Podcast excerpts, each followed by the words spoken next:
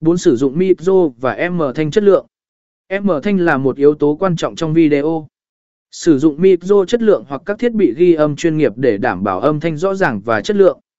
M thanh tốt sẽ làm tăng chất lượng video và giữ người xem quan tâm đến nội dung. 5. Chỉnh sửa video một cách chuyên nghiệp. Sau khi quay video, việc chỉnh sửa là bước quan trọng để tạo ra một video chuyên nghiệp và thú vị.